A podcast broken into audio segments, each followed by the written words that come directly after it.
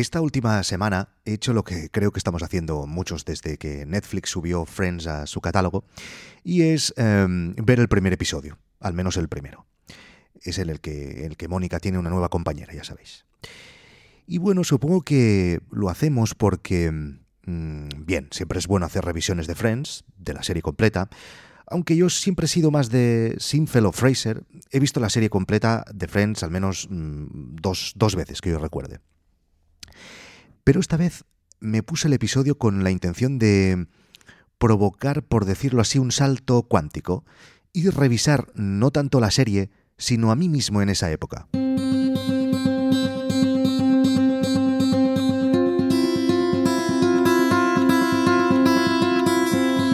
El primer episodio de Friends se emitió el 22 de septiembre de 1994. En aquel momento yo tenía 14 años y estaba viviendo en Londres, en, Oxford concretamente, donde mm, pasé algunas temporadas estudiando inglés, lo típico. Durante eh, el año aún vivía en, en Lleida, mm, para compensar ese glamour de Oxford, y Lleida es la ciudad donde, donde me crié, y mm, recuerdo que íbamos mucho a Barcelona, de hecho era la ciudad eh, donde nací porque ahí vivían mis padres en ese momento. Y cada vez que íbamos a Barcelona y entrábamos por la diagonal, pasábamos por delante de Cataluña Radio. Los que la conozcáis sabéis que mm, tiene unas vidrieras muy grandes y desde la calle puedes ver los estudios y cómo hacen los programas en directo. Yo por aquel entonces, cuando, cuando tenía 14 años, ya sabía que quería ser periodista, que quería trabajar en la radio y, aunque en ese momento me pareciera absolutamente imposible, mi sueño era algún día poder hablar desde los micros de aquel estudio 1 de Cataluña Radio que se veía desde la calle y que yo tenía tan idealizada.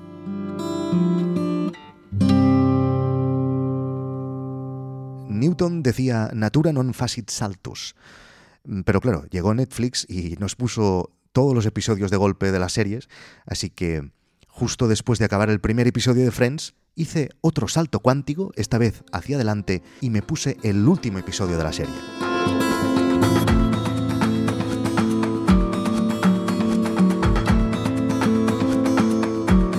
Se emitió el 6 de mayo de 2004. Es curioso porque cuando Crane y Kaufman, eh, los creadores de Friends, hicieron el pitch de la serie a la cadena, a la NBC, describieron Friends eh, de la siguiente manera. Es sobre sexo, amor, relaciones, carreras profesionales, es un tiempo de tu vida en el que todo es posible. Y también es sobre la amistad, porque cuando eres soltero y vives en la ciudad, tus amigos son tu familia. Seguramente es una descripción que coincide con una etapa de nuestra vida de muchos de nosotros. Y en mi caso era exactamente eso en esa época.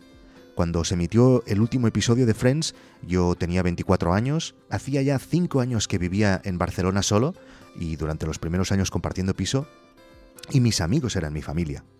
Faltaba un año para que encontrara al amor de mi vida en Roma, como ya sabréis si habéis escuchado el episodio titulado Roma. Y, sí, sí, era una época donde mm, todo era posible.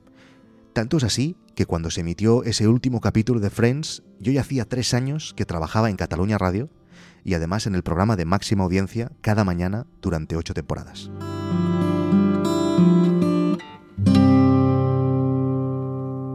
cuando acabé de ver ese último episodio, me pregunté, yo en aquella época, con 24 años, que ahora hace ya un poquito más de 10 años, ¿qué deseaba? Cuando estaba trabajando en Cataluña Radio, a nivel profesional, ¿dónde quería estar? Y recuerdo que mi deseo entonces era crear una productora audiovisual y, tirar por libre y crear formatos de televisión y también de radio. Y como sabéis, pues eh, me junté con Adrià, creamos Umbilical Productions y hemos trabajado durante estos años en, este sector y desde entonces mm, todo lo que ha pasado en, mi vida laboral ha sucedido de forma natural.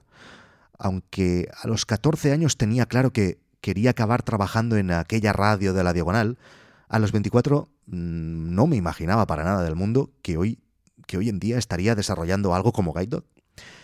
Pero mm, los programas de radio en la productora nos llevaron a los de tele, los de tele nos llevaron al cine documental y pues como ya sabéis, pasearme por esa industria de los documentales pues me llevó a la idea de Guide Dog. Y bueno, claro, mm, Guide Dog me llevó a No es Asunto Vuestro, que de hecho no es más que volver a la radio.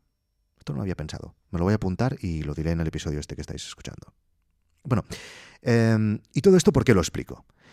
Pues porque em, tenía ganas de explicaros cuál es mi sueño ahora, dónde me gustaría estar de aquí a 10 años y cómo me gustaría que fuera el futuro de Guide Dog. Y es muy sencillo y se explica muy rápido. En 10 años me gustaría que Guide Dog hubiera crecido lo suficiente como para poder producir documentales propios. Me gustaría mm, poder invertir parte de los beneficios de, la plataforma pues en producciones de directores externos que enviaran sus ideas o, o, ¿por qué no?, producir también algunos documentales de manera interna.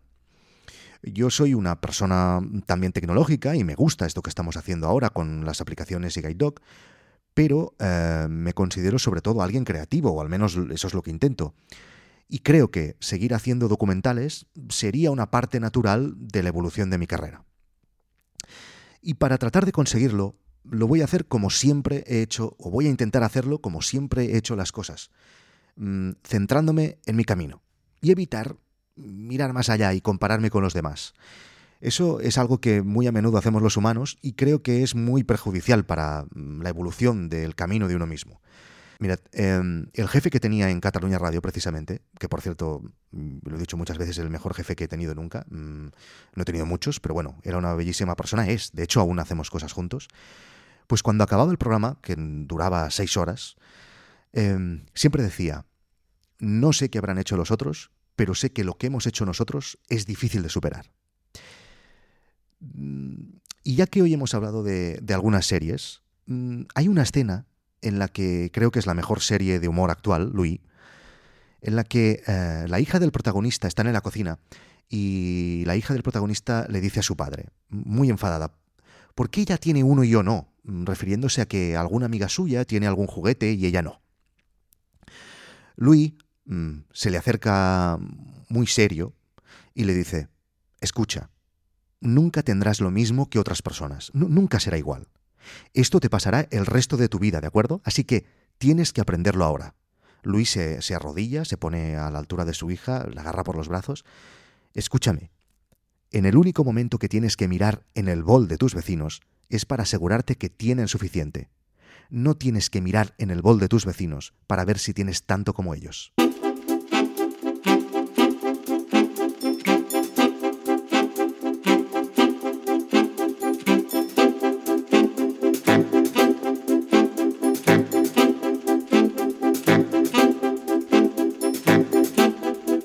Eh, gracias a todos por las preguntas que me estáis enviando para el programa especial que haremos de preguntas y respuestas. Podéis seguir enviando algunas preguntas a victorcorreal.com o por Twitter a victorcorreal.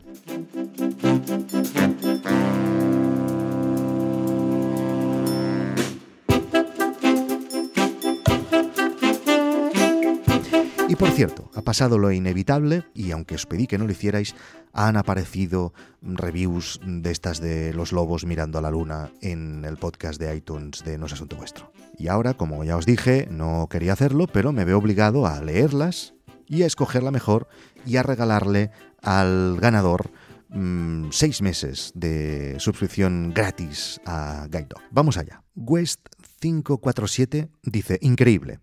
Había leído en dos o tres foros de Internet que si escuchas este podcast al revés pasaban cosas, que era algo mágico.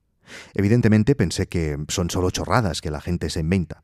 Y efectivamente no pasa nada si la escuchas al revés. Eso sí, si lo escuchas hacia adelante, es increíble. Ha aumentado mi masa muscular un 30%, ya no necesito gafas y entiendo a Sergio Ramos cuando habla. Presley 34. Gracias, Víctor fue poner en la de Tinder que escucho este podcast y comenzaron a llover los matches como si no hubiera un mañana. Troy, eh, Troy 1324. Toda la vida he tenido unas jaquecas muy fuertes. Comencé a escuchar No es asunto vuestro y Bluff. Desaparecieron para siempre. Gracias, Víctor. Eres mejor que la seguridad social. Fantástico. Bueno, y aparte del que del primero, de aquella chica Emma Álvarez que a partir de escuchar No es asunto vuestro ligaba más que antes, em, pues estos son los que han aparecido hasta el momento. Así que de momento me voy a quedar con el de Tinder, que me ha hecho mucha gracia. Así que por favor, Presley34, escríbeme por, por email y tendrás seis meses gratuitos de eh, No es asunto vuestro, de, de Guide Dog, No es asunto vuestro gratis.